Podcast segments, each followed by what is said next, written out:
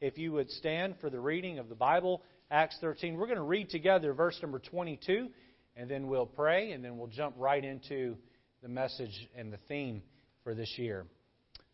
Verse 22, everybody got it? Everybody ready? Here we go. Ready?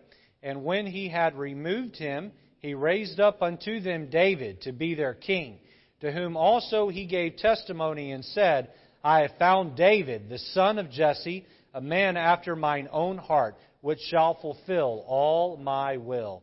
The title of the sermon is the theme for our calendar year, A Heart for God. Let's pray this morning. God, help us as we understand just a little bit deeper what it means to be in love with you. Lord, to have a heart that's given over totally to you, a heart that is in hot pursuit of you. And Lord, may this year we learn how to set aside the distractions of life, those things that yank us and pull us away from that intimate connection that you want with us. Lord, help us to develop a heart that is uh, for you. I think of the church of Ephesus who had everything right doctrinally, and Lord, they had everything right procedurally. But God, they lacked one thing, and that was a a deep love, a heart that was in love with you. Help us, Lord, to hit the reset button this year. Lord, some of us are further along the path than others with this, but all of us can improve. All of us can love you deeper. All of us can love you more. All of us can have our love refined. May that happen this calendar year. Help us to be faithful to church in the next 12, over the next 12 months. And Lord, over these next 12 months, may we uh, feel a, a deeper connection not only with you, but also with each other. In Jesus' name, amen. You may be seated. Well, the average cost of a heart transplant, including the need for immunosuppressant drugs after the surgery, is $864,700. Um, yet, the best heart transplant a man can receive cost him nothing and this new heart that comes from the Lord will never fail. Ezekiel chapter 36, verse 26 says, A new heart also will I give you, and a new spirit will I put within you. And I will take away the stony heart out of your flesh, and I will give you an heart of flesh. I want, I'm wondering this morning how many of us here today could use a spiritual heart transplant in 2022? A spiritual heart transplant in 2022. Um, when we say a heart for God, what exactly are we talking about? Uh, someone defined the spiritual heart this way. They said, heart is used in Scripture as the most comprehensive term for the authentic person. It is the part of our being where we desire, we deliberate, and we decide. It has been described as the place of conscious and decisive spiritual activity. It has been described as the comprehensive term for a person as a whole, his feelings, desires, passions, thoughts, understanding, and will. It has been described as the center of a person, the place to which God turns. Whoever you are on the inside, in that heart of yours, you can hide it for a little while, but eventually it's going to manifest itself in your lifestyle. Luke chapter 6, verse 45, Jesus said, A good man out of the good treasure of his heart bringeth forth that which is good. And an evil man out of the evil treasure of his heart bringeth forth that which is evil. Then this phrase, for out for of the abundance of the heart the mouth speaketh. Of the abundance of the heart the mouth speaketh.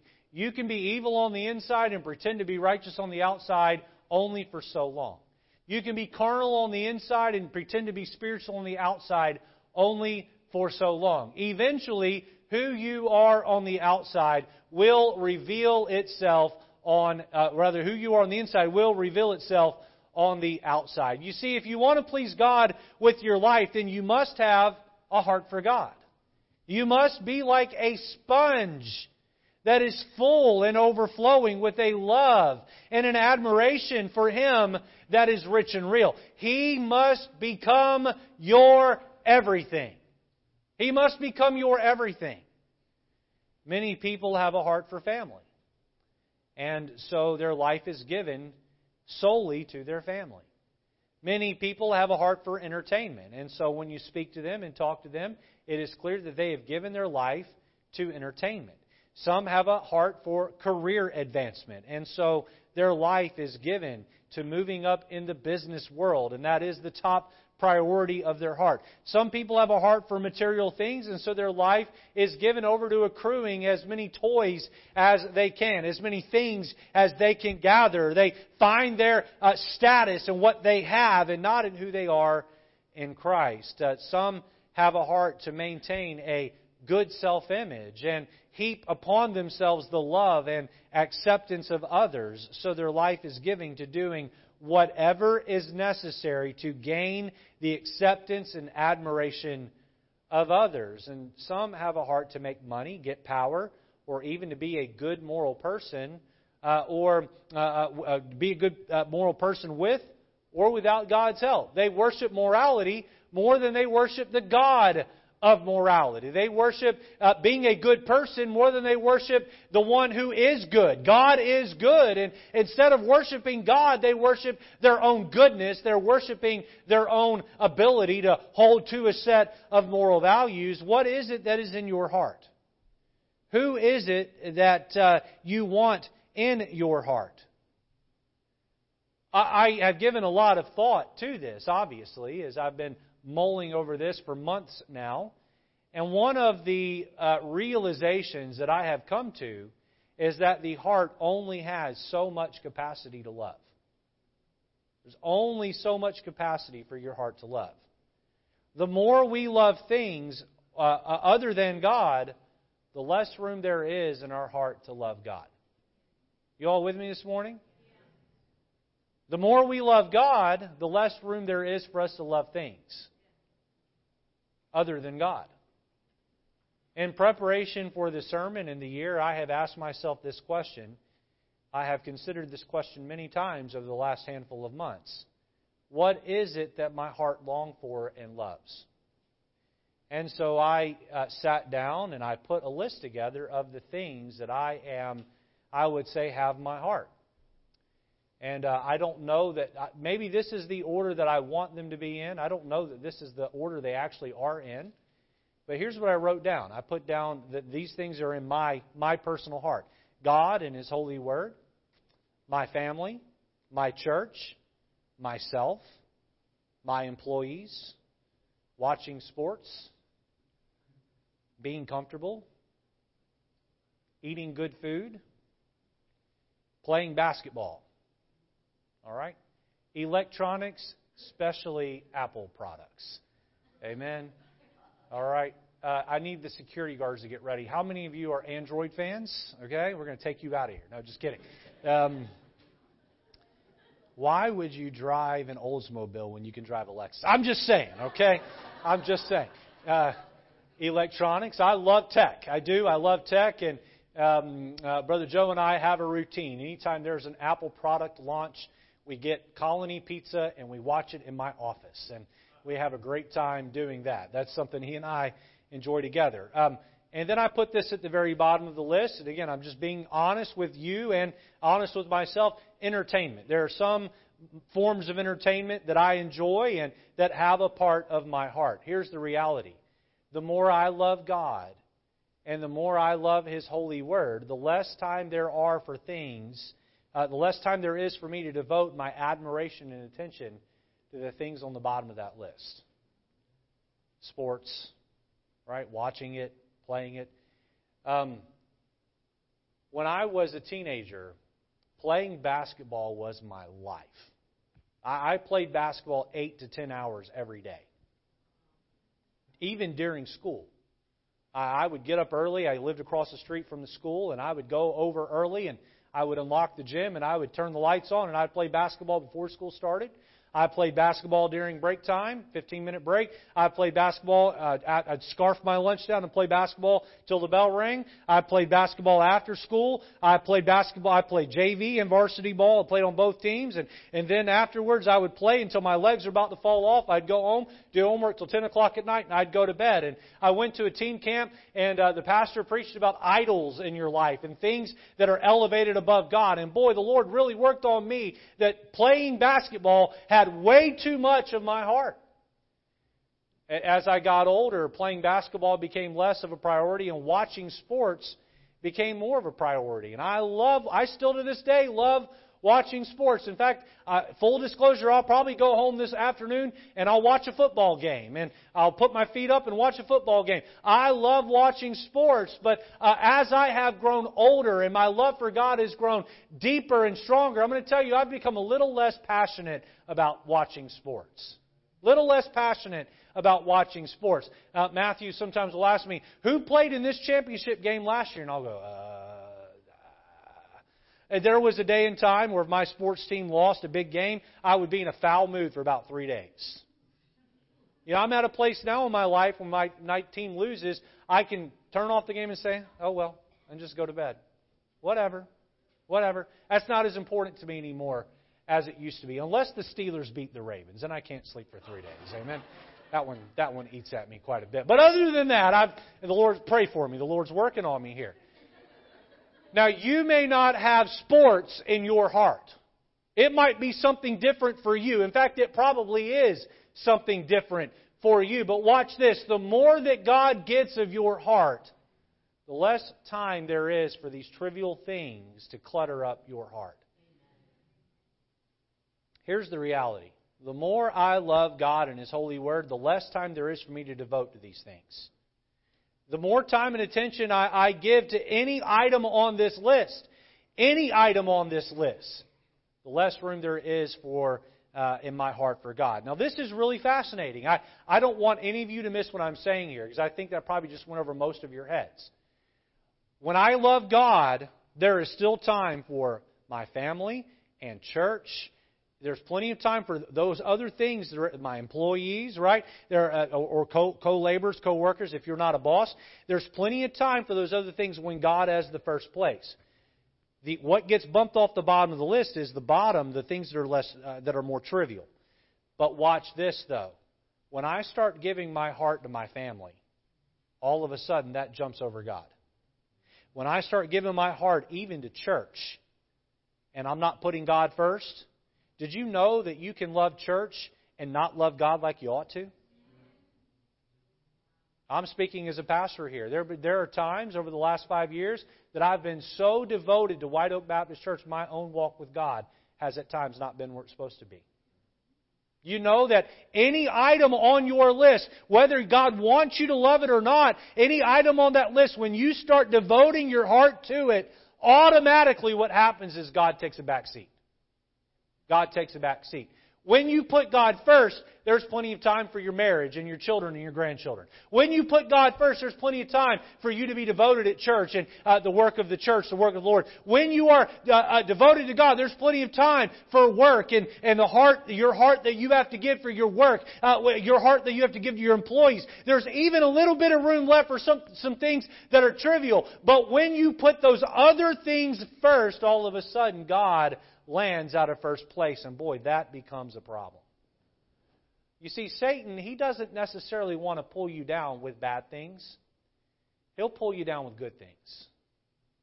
He'll pull you down with good things. He'll say to you, No, you, you need to love your family. And we love our family, but we're not where we ought to be with our, with our walk with the Lord. Well, well, I'm doing this for my, my, I'm working overtime for my wife and my kids. Yes, but you haven't read your Bible in days. You haven't prayed in, in months. Uh, other than, Lord, bless this food to my body, use it, to strengthen me, amen. You haven't actually spent 20 to 30 minutes to an hour in prayer in months. What happens is God loses his place in our heart, and now we're guilty of not letting God have our heart. I propose that all of us need to take a close look at our heart and decide that God is going to get all of us. We're going to give Him our heart on such a level that when He looks down on me or you, He gets a really big smile on His face and He says, That son of mine or that daughter of mine loves me more than anything or anyone else. That's my goal for me and you this, this calendar year. That our love for God grows so intense we think of God and our heart flutters with love. Our heart flutters with affection because of how much we love God. This morning we're going to look at the two elements to having a heart for God. And these point one and point two will give you uh, the, the two main themes we'll be looking at in 2022 as we consider a heart for God. We're going to look at, uh, we're going to be looking at the life of David and many of his writings this morning. God said that David was a man after or in pursuit of his own heart. Another way to put that was that David's heart was in pursuit, hot pursuit of God's heart. Let me say that again. David's heart was in hot pursuit of God's heart. David wanted his heartbeat to match the heartbeat of God. Sometimes when I'm laying in bed at night trying to fall asleep, this is really goofy. I probably shouldn't share this. I'm going to share it anyway. Sometimes I'm laying in bed trying to fall asleep. I'm, I'm laying there and Angela has fallen asleep and I'm listening to, listening to her breathing pattern, her snoring. I mean breathing pattern. And she doesn't snore. I'm, I'm just teasing. But I'm laying there and I'm trying to get my breathing to match her breathing. You know why? Because I want to be in unity with my wife. You say that's silly. That's dumb. Listen, God wants your heart to be in line with His heart.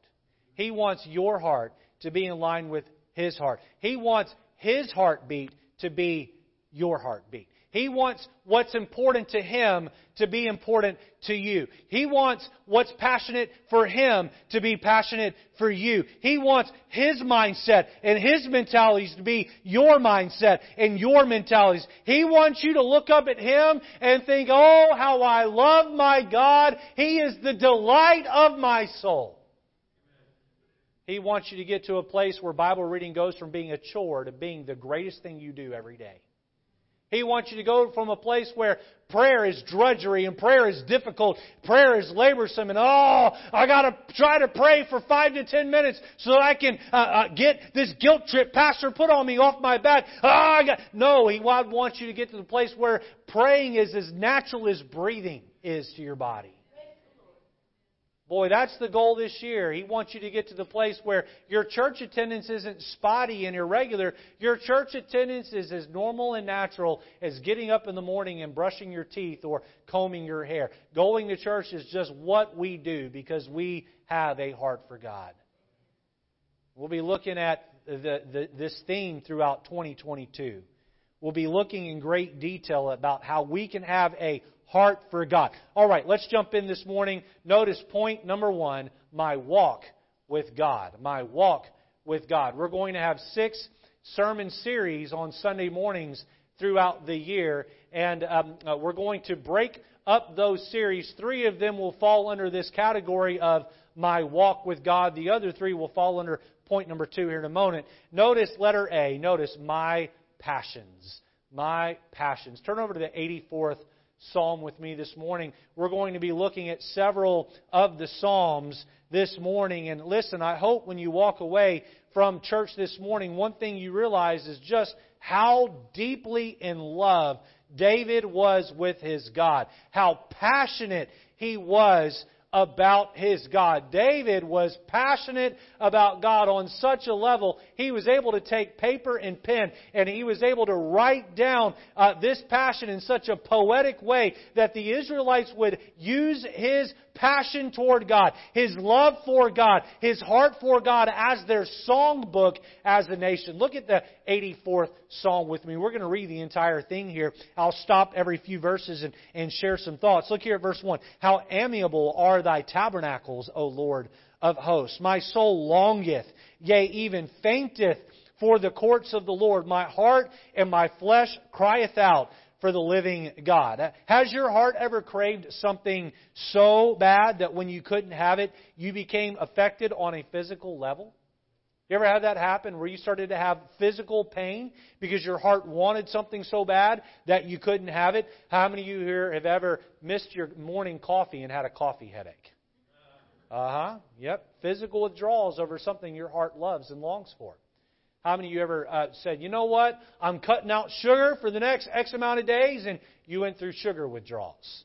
You know what I'm talking about? Sugar withdrawals? How about this one? How many of you have ever loved someone deeply and dearly and been used to being in their presence, and then all of a sudden, uh, maybe you moved or a relationship uh, ended or was strained, and you went through physical pain from separation anxiety? How many of you know what I'm talking about? Many of you moms know what that's like when you leave your babies in the church nursery. Amen. Separation anxiety. We talk about the babies having separation anxiety. I think moms have just as much separation anxiety. Um, uh, you go through physical hurt. Your heart hurts, and then you begin to have a headache, and uh, you feel gloomy and sad. Listen, David longed to be in the presence of God so much that his very flesh cried out to be there. Uh, he said, Listen, I want to be in the presence of God, and my flesh is crying out and craving to know my God better. Look at verse number three. It says, Yea, the sparrow hath found an house, and the swallow a nest for herself where she may lay her young. Even thine altars, O Lord of hosts, my King and my God. Listen to the adoration in his voice. Blessed are they that dwell in thy house. They will be still praising thee. There's that word Selah, which means think on that. Think about that. How about that? Just as natural, he says, as it is for a sparrow and a swallow to have found a nest, for them to turn into a home. David says, My home, my heart's desire is to be at the altar, down at the church house, in the presence of my King and my God. David adds, That's where I am blessed. That is where my whole being praises God. Look at verse number uh, 5 with me. Blessed is the man whose strength is in thee in whose heart are the ways of them, who passing through the valley of Baca make it a well. The rain also filleth the pools. They go from strength to strength. Every one of them in Zion appeareth before God. O Lord God of hosts, hear my prayer. Give ear, O God of Jacob. Selah. Behold, O God, our shield, and look upon the face of thine anointed. David was passionate about God and walked with God. Why? Because God was his strength and his shield. David found his physical and emotional strength by spending time in the presence of the very God who made him and loved him so. Look down at verse 10. David goes on and says, For a day in thy court, one day in thy courts, is better than a thousand. What's David saying? David said, I'd rather go to church one day, be in thy presence one day, than spend a thousand, day, a thousand days outside of it. He said, I'd rather be a, a doorkeeper in the house of my God than to dwell in the tent of the wicked. Uh, rather, dwell in the tents of wickedness. For the Lord God is, uh, as, is a sun and shield. The Lord will give grace and glory. No good thing will he withhold from them that walk uprightly. O Lord of hosts, blessed is the man that trusteth in thee. I don't think there's any question where David's passion lied. David was passionate about God. He was passionate about God. Where did this passion come from? Where did it come from? Can I tell you where it came from? David walked with God. David walked with God. David spent lots of time in the presence of God. Letter A, we see my passions, and we'll be breaking that down into four sermons over the next four weeks. Please be here. Letter B, notice my prayer life. My prayer life. We're talking about my walk with God. Let's take a moment and talk about my prayer life. Um, you ever gone on a long walk with someone that you love deeply and dearly? Uh, my whole life growing up in church, I've heard this phrase, walk with God. And it gets to the place where that phrase almost becomes cliche and it comes in one ear and goes out the other. What does it mean to walk with God? Sometimes it's good to stop and think about phrases we hear all the time. How many of you, don't raise your hand, but how many breezed through the hymnals this morning and hardly thought about what you were singing? Just words on the screen. Yep, sang this hymn a thousand times before. You, you uh, pastor quotes a verse that you've heard before and are very familiar with or memorized, and in one ear and out the other, right? We hear a phrase like it's good to be saved, and we think, yeah, okay, yeah, it's good to be saved. Man, we stop and forget just what that means and what all that entails that we are saved. How about walking with God? How about that phrase, walk with God? I stop and think about that phrase, walk with God, and I realize that to walk with someone is to commune with them. To commune with them. Um, my very, very first date with, uh, with Angela, I asked her to sit with me in chapel and Bible college. Then we went to the dining hall and we ate uh, lunch. And then uh, after that, we walked around the pond there on the property of the college. And as we, we long walk, long walk from the dining hall out to the pond and then around the pond. And uh, to me, it couldn't have been uh, it couldn't have been uh, long enough. I, I had such a great time getting to know this young lady who I was beginning at the very beginning of the stages of falling in love with, and I communed with her. You know what I did that day when I walked around the pond with Angela is I talked to her and I listened to her, and my heart communed with her heart. My heart fellowshiped with her heart. Sometimes when you go on a long walk with someone that you know well, there might even be seasons of time where you're just walking side by side and not much is said. Not much is said. You know what's great about those kind of walks is you just enjoy being in the presence of one another. You ever been praying and had about four, five, six minutes where you just sat there and a solemn spirit and didn't have a whole lot to say, but you knew you were in the presence of your God? You're walking with God. You are communing with God. You are sharing an experience. By the way, some good advice we were given about dating was don't just sit around and talk.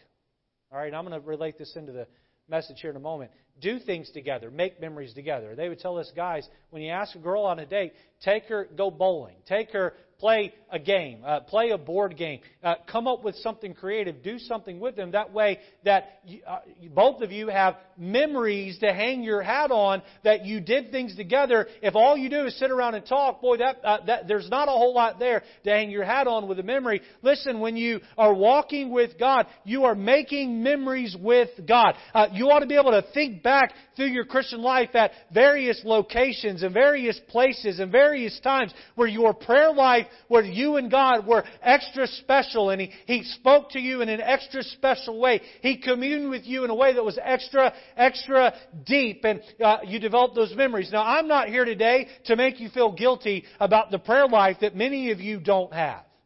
But I am here to say, why not in 2022 make it your goal to have a prayer life when January 2nd, 2023 arrives? Why not make it your goal that when you get to that point, wherever your prayer life is right now, boy, it'll be elevated to a whole another plane. Turn over to the 63rd Psalm with me. You were in 84. Turn over just a handful of pages to the left to Psalm 63. David had a passion about God, but David also had a strong prayer life. And boy, we read many of the prayers that David prayed throughout the book of Psalm. And let's look at the 63rd Psalm. We're going to look at the first seven verses, then we'll skip down and read a couple more verses in the chapter. Notice here David's, uh, David's longing for God in verses 1 and 2. We see David's longing for God. O God, thou art my God. Early will I seek thee. My soul thirsteth for thee. My flesh longeth for thee in a dry and thirsty land where no water is, to see thy power and thy glory, so as I have seen thee in the sanctuary. David longed for God. It said, Early will I seek thee. David would wake up early every morning just for the purpose of walking with God. We see that David, uh, David's longing for God in verses 1 and 2. In verse 3, we see God's loving kindness for David. Look there, because thy loving kindness is better than life my lips shall praise thee. In verses 4 and 5, we see David's commitment to laud God or worship God. Look at verse 4. Thus will I bless thee while I live. I will lift up my hands in thy name. My soul shall be satisfied with marrow and fatness, and my mouth shall praise thee with joyful lips. David said, Sometimes while I'm praying, I just have to put my hands in the air and I just have to look up to my God in heaven. I'm so overwhelmed by His love. I'm so overwhelmed by His grace and loving kindness and mercy in my life. I have to put my hands in the air and I have to stop what I'm doing. I have to stop what I'm praying. And I just have to take five to ten minutes and worship God and sing to God and praise to God for how loving kind, His loving kindness and His goodness in my life. David said, Not only uh, do I long for God, not only do I uh, sense God's love for me, but David said, I laud God, I worship God. Then we see in verses 6 and 7, we see that David is madly in love with God. Look at verse 6. When I remember thee upon my bed and meditate on thee in the night watches, because thou hast been my help. Therefore, in the shadow of thy wings will I rejoice. In verse 1, we see that David wakes up early in the morning praying to God. In verse 6 and 7, we see that David goes to bed at night meditating and thinking about God. He's in constant communication, constant communion. He's walking with God. His life is a life of walking with God. I think back, I think back to uh, uh, the Garden of Eden and Adam and Eve, and I think why God put Adam and Eve in that garden. And every day, God would come down in the cool of the day, and what would He do? He would walk with the couple. He would walk with the couple. He would commune with the couple. And what did sin do?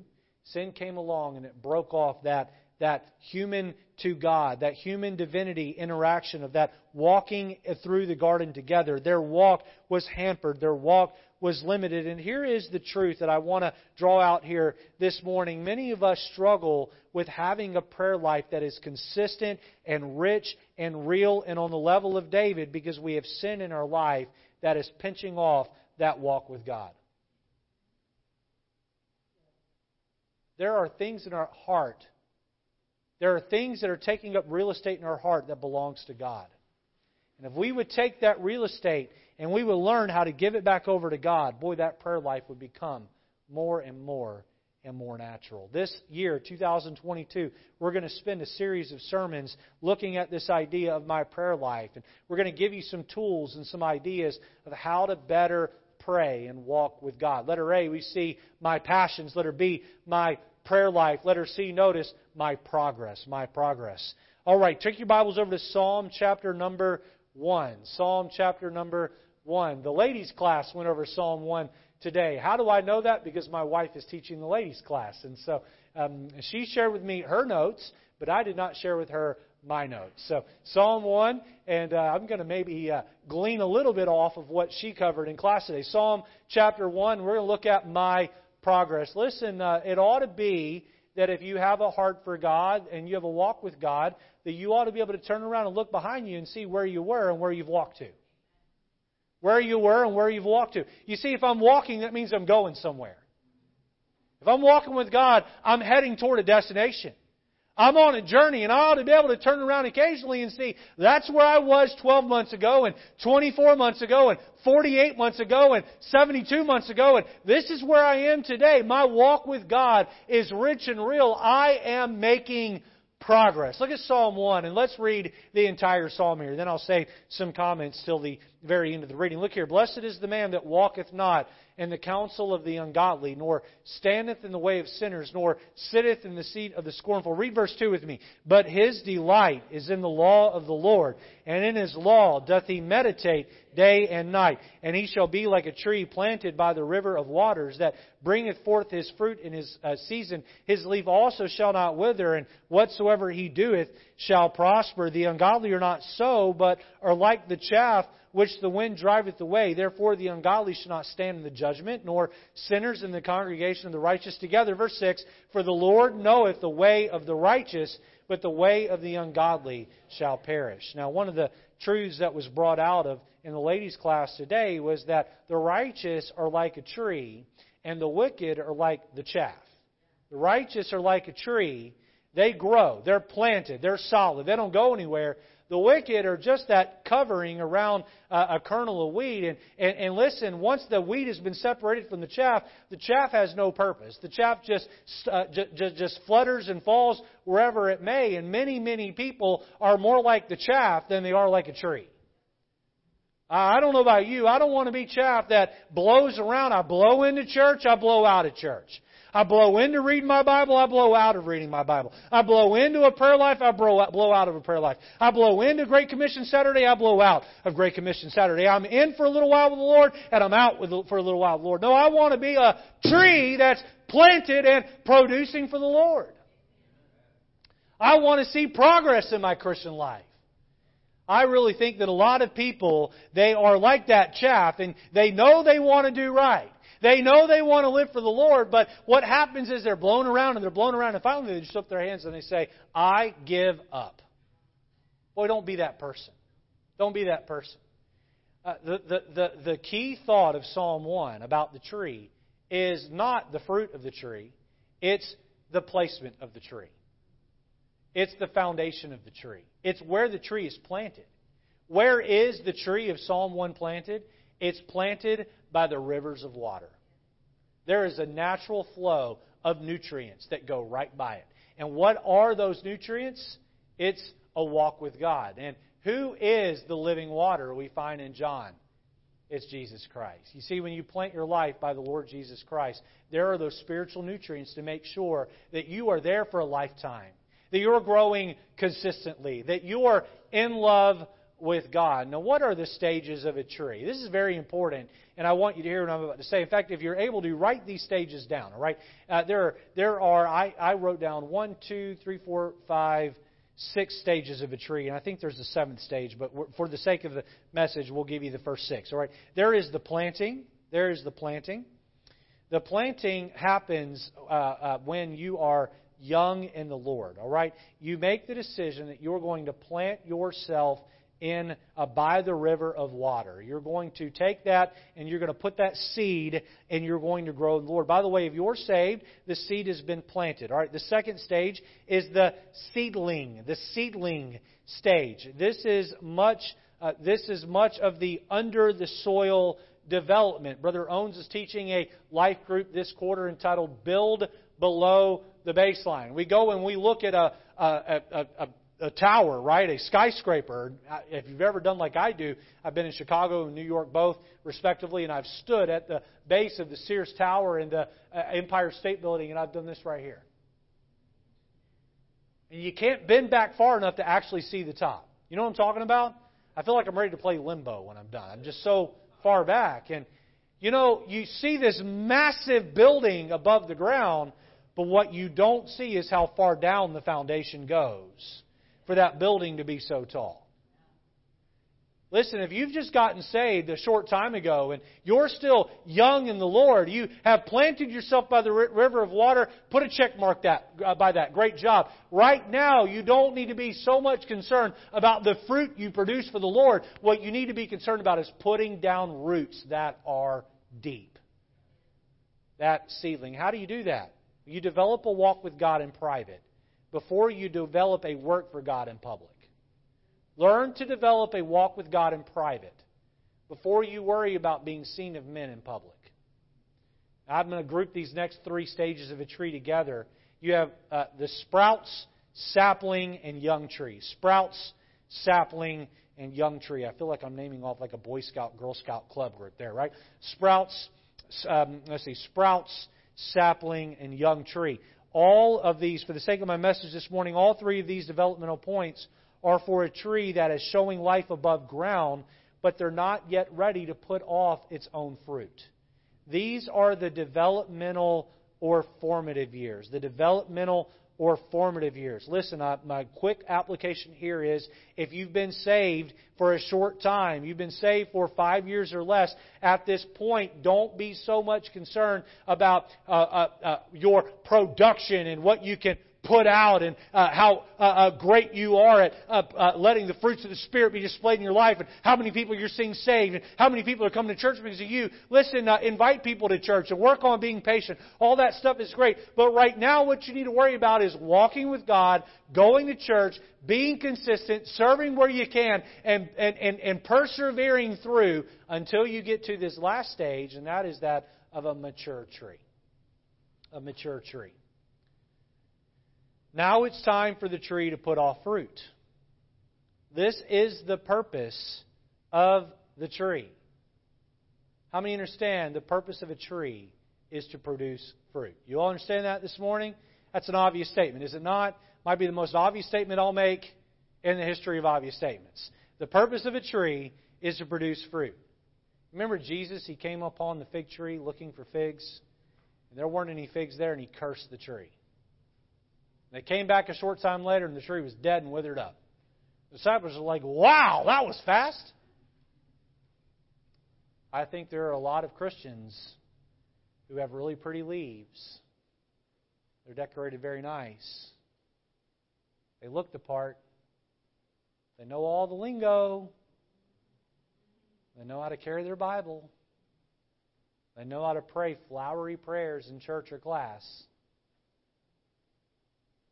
But they're not putting off any fruit. And they haven't for years, if ever. And listen, if we are to have a heart for God, if we're going to make progress in our walk with God, at some point we have to grow to the place where we're producing fruit for the Lord. What does a walk with God bring about? It brings about point number two my work for God. My work for God. You see, many folks believe all I have to do is walk with God. I was put here on planet Earth to walk with God. And I'm saved and I'm walking with God. And that's good enough. I read my Bible, I pray, and I sit on a church pew. I take up my 18 inches. Hopefully, uh, it's 18 inches. Amen. Uh, I think these chairs are 18 inches, but we, I take up my 18 inches and, and I, and I, and I do my part and, and I'm walking with God. And that's good enough. My friend, no. You walk with God long enough, eventually God expects you to get to work for him. Uh, and, and we're going to look at three series of sermons on this idea of my work for God. And so it'll be my walk with God, and then a series on my work for God, and then back to my walk with God, and then a series of sermons on my work for God. What will be, we be looking at in 2022 as we talk about my work for God? Well, the first thought, letter A below that, are, is our motivation to work for God. Notice letter A, His compassion his compassion. Turn over to the 86th Psalm with me. Psalm chapter number 86. Psalm 86. And look with me at verse number 1. Psalm 86 and verse number 1. We're going to read down through verse number 7 this morning. Look here. It says, Bow down thine ear. When I pause, I want you to read the next word or two with me. Ready? Here we go. Bow down thine ear, O Lord. Ready? Hear me. Hear me. For I am poor and needy. That next word, preserve my soul, for I am holy, O thou my God. Save thy servant that trusteth in thee. Next two words, be merciful unto me, O Lord. For I cry unto thee daily, rejoice the soul of thy servant, for unto thee, O Lord, do I lift up my soul. For thou art, next word, good and ready to forgive and plenteous in mercy unto all them that call upon thee. Give ear, O Lord, unto my prayer, and attend to the voice of my supplications. In the day of my trouble will I call upon thee. Finish out the verse with me. For thou wilt answer me. Isn't that a God who's compassionate toward us? Boy, we see here that He hears us. He preserves our soul. He saves His servant. He's merciful. Uh, uh, down in verse 5, it says He's good. He's ready to forgive. He's plenteous in mercy. And He's a God who answers our prayers. This is a God who is worth serving. Look at verse 15. Look at verse 15. But Thou, O Lord, are a God full of, next word, compassion and, next word, long suffering and plenteous in mercy and truth. Uh, uh, verse 16, O turn unto me. Uh, next phrase here, and have mercy upon me. Give thy strength unto thy servant, and save the son of thine handmaid. Show me a token for good, that they which hate me may see it and be ashamed. Because thou, Lord, finish out the verse with me, hast hope in me and comforted me. Why is it that David would give his heart to God? So many people are super fanatical about so many different things. And oftentimes I wonder why. I mentioned sports a little bit ago. Many, many, many, many people in our culture are drunk on sports. Drunk on it. And I just want to ask this question to each of you here today. What has a favorite sports team ever done for me or you? Ever. Other than take your money, your time, and break your heart. And yes, I'm speaking to you Jets fans. Amen? J E T. Yeah, anyway, back on track. Um, people spend big money on sports. I'm talking about buying cable packages and and hundreds of dollars on uh, PSLs, which are uh, just the license for you to even be able to have a ticket to sit in a, a, a seasoned seat at a sports game. Thousands and thousands and thousands of dollars. Sometimes when we get to games like the Super Bowl, I believe the Patriots played uh, the, the the Buccaneers this year up in uh, uh, up in uh, Boston or near Boston and at uh, Gillette Stadium, and it was the first time Tom Brady had come back. And uh, by the time the tickets finished selling, it was in the tens of thousands of dollars for a nosebleed ticket for a three-hour event. Look, the world can pick on me all day about loving God and being a fanatical about God. I ain't painting my chest purple and sitting in a seat. That's weird.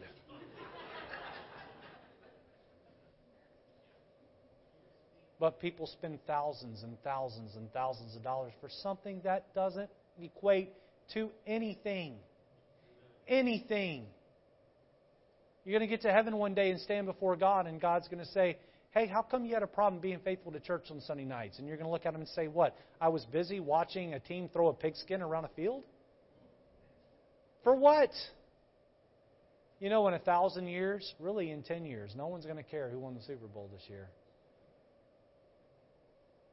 Who here can tell me the winner of the Super Bowl 22 years ago? 37 years ago. It was the biggest deal in the world when it happened. But today, no one can even tell me who it was. Most people can't tell me who it was.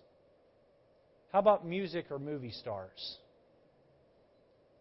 What has a music or movie star ever done for you?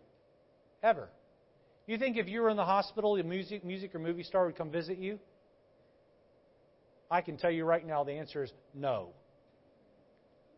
But they'll take your money as you buy their music off of iTunes or the Google Play Store. They'll take your time and attention and affection. They'll suck up hours of your time while you read celebrity gossip on your favorite news feed. They'll take your heart and your morality with it. Americans spend millions and millions of dollars every year watching and attending sinful events put on by music stars and movie stars.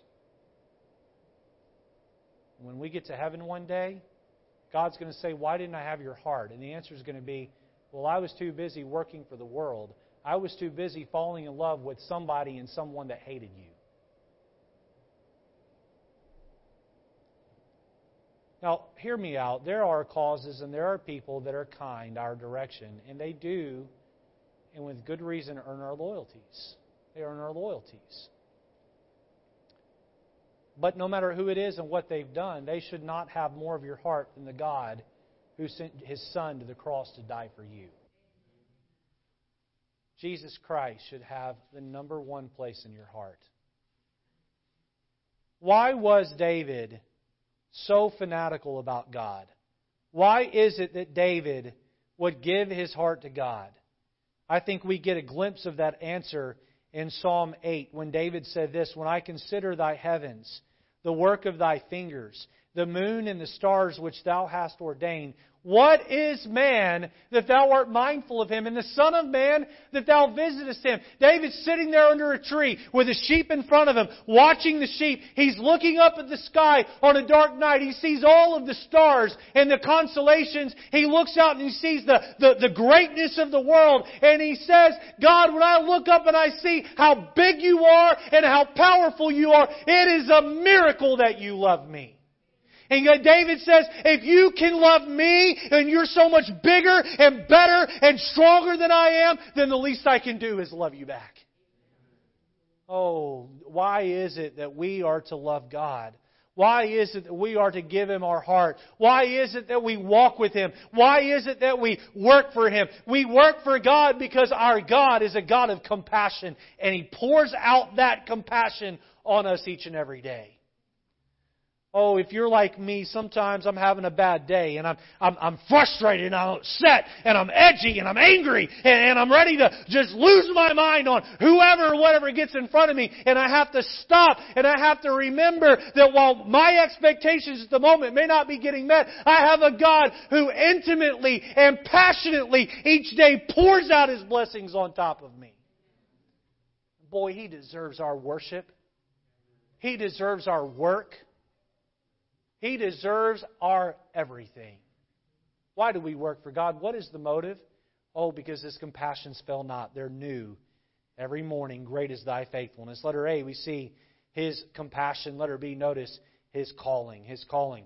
Uh, take your Bibles over to 1 Samuel chapter 16.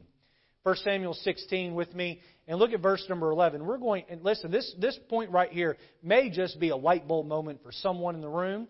And I hope it is. I hope it's a light bulb moment for many of us in the room. I know for me, when I was studying uh, this for this sermon, this was a light bulb moment for me. And I've been reading about the life of David quite a bit in my personal devotions the last several months, and in preparation for uh, this uh, this year. And um, uh, one of the things that dawned on me when I put 1 Samuel 16 and Acts uh, Acts number uh, 13 verse 22 together was this right here, and it was how David was called to serve God. Look at 1 Samuel 16 and look at verse number 11. The Bible says, And Samuel said unto Jesse, Are here all thy children? And he said, There remaineth yet the youngest, and behold, he keepeth the sheep.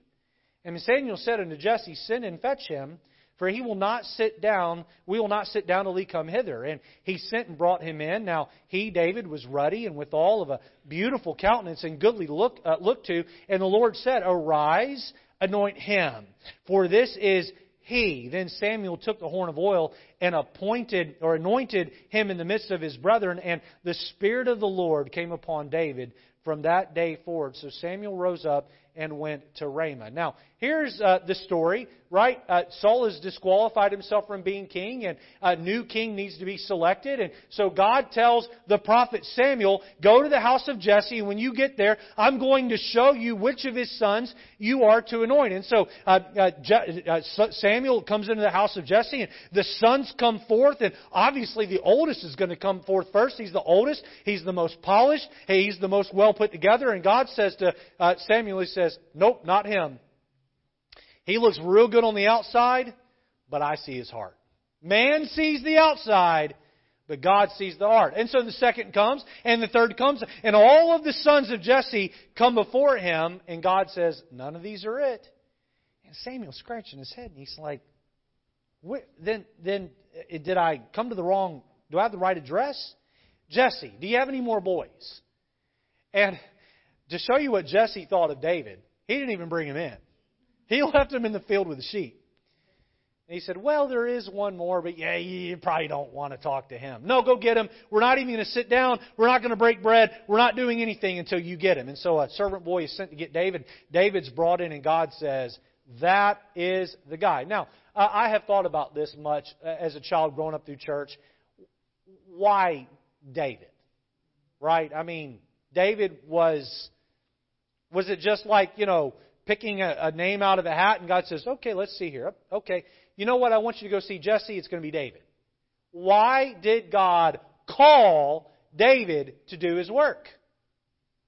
Why does God call any of us to do his work? The answer is found in Acts chapter 13, verse 22. Look at Acts 13 and verse 22. Acts 13 and verse 22. Some of you here don't know what God's calling on your life is. You're lost. You're confused. You don't know what it is God wants you to do specifically for His work. And God does have a specific work for you, but God's waiting on you before He'll call you to it. Look at verse 22. And when He had removed him, speaking of Saul, He raised up unto them David to be their king. Here is why God chose David, to whom also He gave testimony and said, I have found David, the son of Jesse a man after my own heart, which shall fulfill all my will. Why did God call David? Because David was in hot pursuit of God's heart.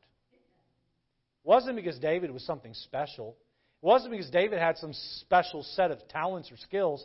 It wasn't because God just randomly chose a name out of a hat. God looked across the earth and He said, That young man right there is madly in love with me. That young man right there wants to serve me. That male young man right there, he may not have it all together. He may be the youngest in his family. There's no polish on that boy. But that boy right there, deep down in his heart, loves me. I'm calling him to be the next king of Israel. You know, maybe God would call more of us to do His work if more of us would give the Lord our heart. I think oftentimes why God doesn't call people to the mission field and call young people into church work and call people to go soul winning and call people, fill in the blank, is because our hearts are just cold toward the Lord. Amen. Cold toward the Lord. And when our heart is not given to God, why would God call us to do His work? I want all of you to look at me this morning and I want to ask you a very, very pointed question.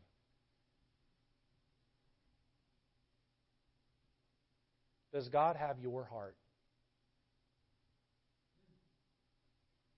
Are you in love with God? I mean, does He have all of it? You see, you sit there and say, Well, God's not speaking to me. It's not God's fault He's not speaking to you, it's your fault. You're not walking with Him. You don't love Him. You don't love Him like you ought to. He's not your everything. Because when God is your everything, boy, He's got, he's got a special work for you. He's going to call you to it. You see, we cannot do the specific work for God that He has lined, lined up for us until we first give Him our heart and we fall in love with Him. We see His compassions, letter B, His calling, letter C. Lastly, let's finish the sermon with this His coming is coming. Turn over to Psalm chapter 132 with me. Psalm 132, and then we're going to finish the sermon in the last chapter of the Bible, Revelation chapter number 22. Psalm 132, and then Revelation 22. I'll give you just a moment to find your way to those two places. Is coming. One day, the Son of David, Jesus Christ, He's coming back. He's coming back to get us. He's coming back, and He's going to hold us accountable for how we loved Him how we loved him. Psalm 132, I'm going to begin reading in verse number 10. Join me if you would in verse number 10. The Bible says, For thy servant David's sake, turn not away the face of thine anointed. The Lord hath sworn in truth unto David. He will not turn from it. Of the fruit of the body will I set upon thy throne. If thy children will keep my covenant and my testimony that I shall teach them, their children also, uh, their, their children shall also sit upon thy throne forevermore. For the Lord hath chosen Zion; he hath desired it for his habitation. Jesus Christ is known as the Son of David. Is the Son of David. How much did David love God? So much so that Jesus is willing to say when he was born on earth, yes, I am the son of Judah, and yes, I am the son of Adam, but listen, uh, my royalty line, I fall under this reign. I am the son of David, the man that followed me after his after mine own heart. He loved me with his whole, whole heart. Look back at Revelation, or turn over rather to Revelation 22 in verse number 12. One day Jesus Christ is going to come back and he's going to sit on his throne. And those of us that will rule with him are those of us who have loved him and have been uh, saved by him. Look at Revelation 22 and look at verse number 12. Jesus says this about the rapture. He says, And behold, I come quickly, and my reward is with me, to give every man according as his work shall be. I am Alpha and Omega, the beginning and the end the first and the last. I had a conversation with a church member yesterday. We were talking about 2022 and what awaits us. And I said to this church member, I said, I believe that Jesus very well may come back this calendar year. I really do. I look at the current events on planet Earth. I see where technology has developed and where it is growing. I, I think we're approaching a Tower of Babel type moment with our technology where God's going to need to step in and do something or man and machine are going to begin to meld.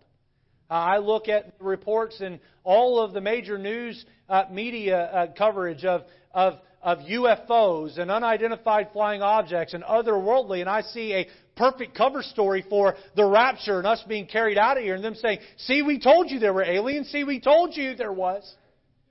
I see all of the, all of everything lining up uh, in place. And, and if Jesus doesn't come back this calendar year, I believe in the next handful of years, this is my opinion, that Jesus Christ is going to come back and He's going to carry us out of here. And those of us that are saved, First Thessalonians says that we will be taken out of here in a, in a moment, in the twinkling of an eye, at the last trump. The trumpet's going to sound. Uh, we're going to hear, come up hither. And all of us that have put our faith in Christ will be we'll be out of here. It's going to be a great day. Now, Revelation chapter 20, don't close your Bibles. We've got one more passage to read there. Revelation 20, tell, 22 tells us that when he comes back, he's going to have his rewards in his hands. I sure hope when Jesus comes back, he finds this of me. He finds me walking with him and working for him. I hope he finds me madly in love with him. You know, I think some people, they're going to get to heaven one day. They're going to be called before the Lord Jesus Christ. And it's going to be a terrifying moment. And I don't mean terrifying because he is holy and, and, and, and all that. I mean it's going to be terrifying because of the guilt. The guilt that will hang in our heart of how we wasted our life and did not serve God the way we should have. I just want to ask a question to each of you this morning. I want all of you to think about this. If Jesus were to come back in the next 24 hours and you knew it, would you be excited by that or would you be scared by that? Would you think, oh, I can't wait to see the face of my Savior? Would you think to yourself, oh man, I've been so backslidden and away from the Lord. And I need some time to get some things right before God. You see, He's coming and He's bringing His rewards with Him. Look down with me at verse number 16. Jesus says here, He says, I, Jesus, have sent mine angels to testify unto you these things. In the churches, look who He identifies Himself with. I am the root and the offspring of who? David. Who did Jesus tie himself to in the last chapter of the Bible? The man who sought him with his whole heart. The man who loved him with his whole heart. This calendar year, I want each of us to fall in love deeper and deeper with the Lord Jesus Christ. I want his passions to become our passions. I want his heartbeat to become our heartbeat. Boy, let's let God look down at those who call White Oak Baptist Church their church home. Let's let God look down in this room right here and see a group of people who are in hot pursuit of God's heart, who want to love Him with their whole heart. Let's have our heads bowed and eyes closed this morning. A heart for God. A heart for God. Christian, do you have a heart for God. Have trivial things, temporal things that don't matter, cluttered up your heart and taken away the space, the real estate that God wants? Are you in love with God the way you once were when you first got saved? Or has your heart grown cold and aloof? Maybe God isn't calling you to a work because your heart has grown cold toward God and He can't call you to a work.